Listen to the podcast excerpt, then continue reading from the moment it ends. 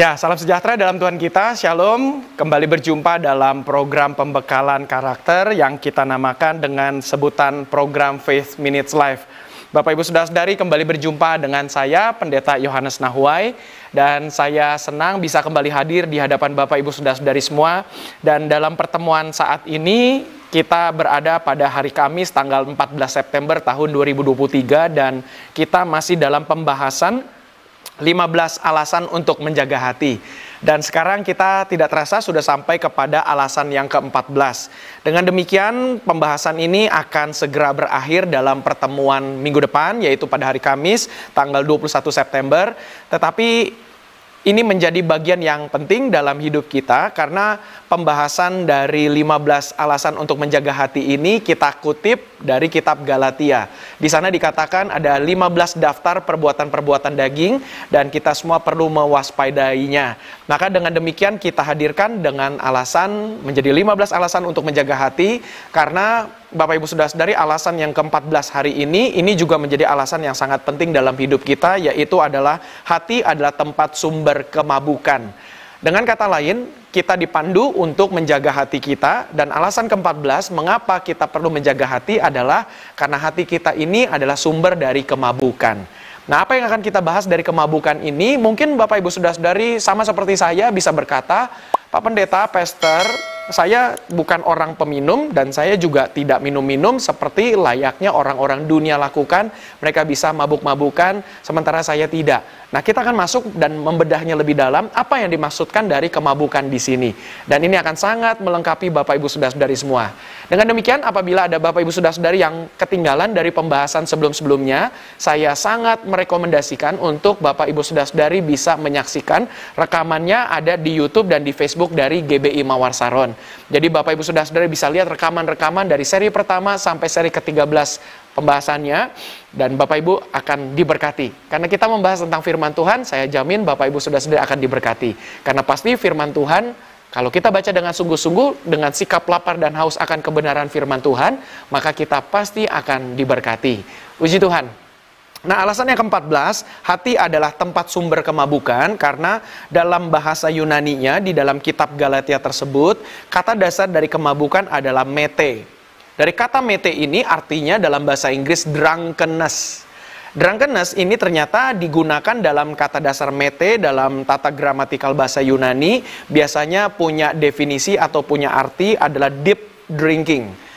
Minum-minum sampai tingkat kedalaman. Artinya orang sudah tidak sadarkan diri lagi ketika minum, deep drinking.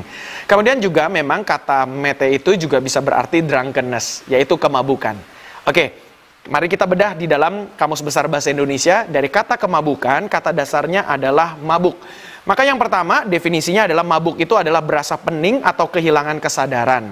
Biasanya karena terlalu banyak minum minuman keras, terlalu banyak juga makan gadung, dan juga sebagainya. Dan ini adalah bagian dari kita lepas kendali atas diri kita, sehingga kita mengkonsumsi sesuatu sampai kita berlebihan. Dan itulah definisi dari kata kemabukan, sampai kehilangan kesadaran.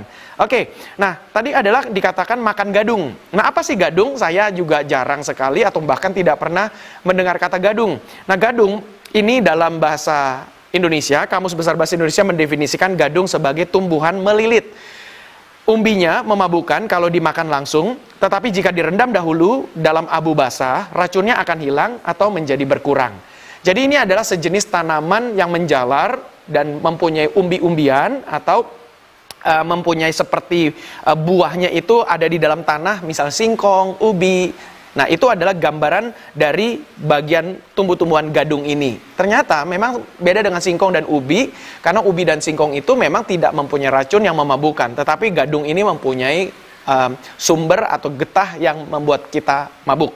Nah, itu digambarkan pada zaman dulu orang Indonesia bisa mabuk bukan karena alkohol saja, tetapi juga bisa karena dari makan gadung. Nah, ini digambarkan bahwa uh, orang yang berlebihan makan gadung sehingga dia kehilangan kendali, kehilangan kesadaran, nah itulah mabuk. Nah, dengan demikian saya tidak banyak-banyak menghadirkan dua jenis kemabukan yang bersumber dari hati, mengacu dari dua definisi tadi. Maka yang pertama adalah ingin banyak minum minuman keras.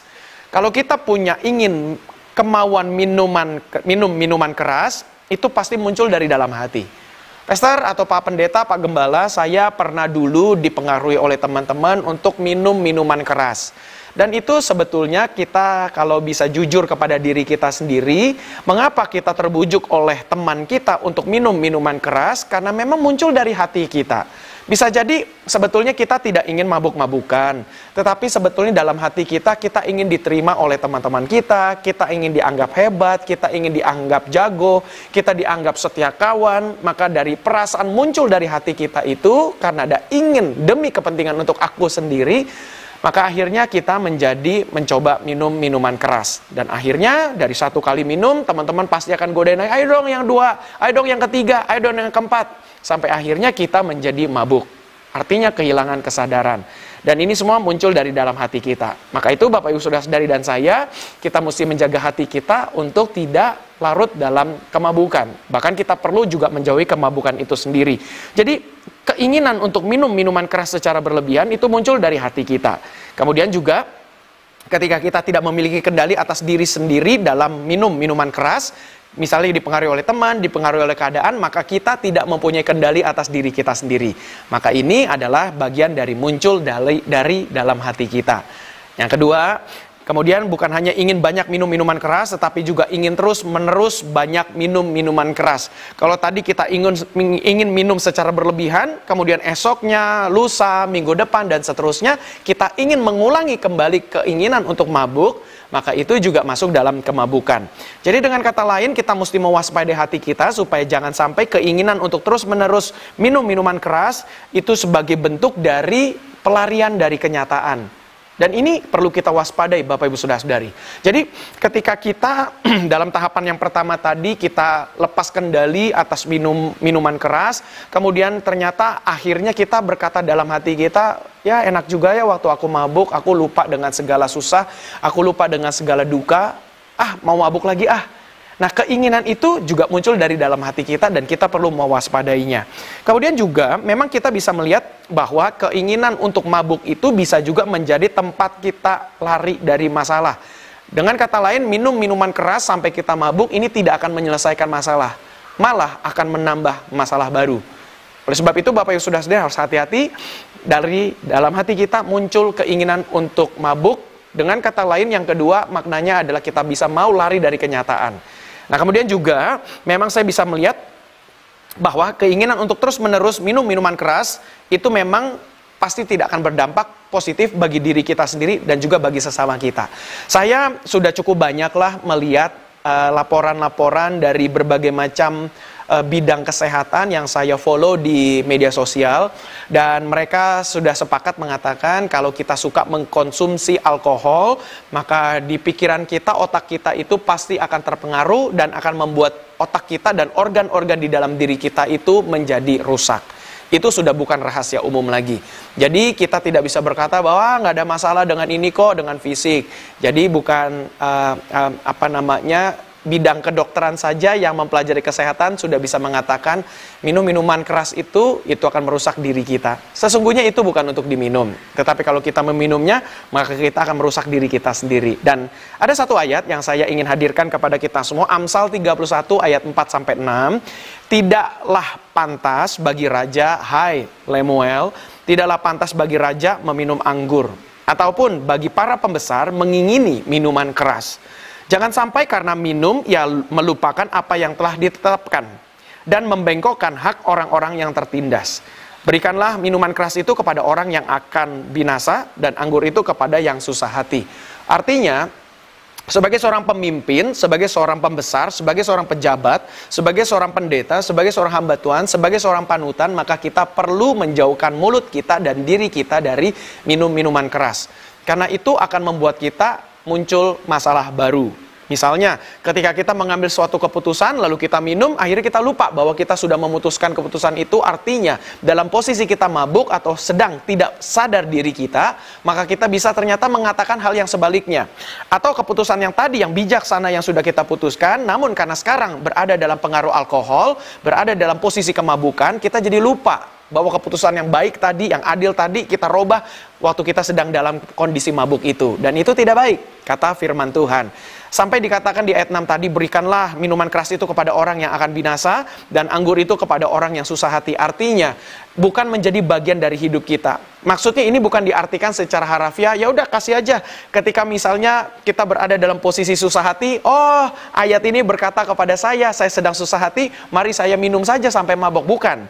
Maksudnya adalah orang-orang yang suka minum minuman keras itu digambarkan sebagai orang yang susah hati, orang yang sedang berada dalam kebinasaan.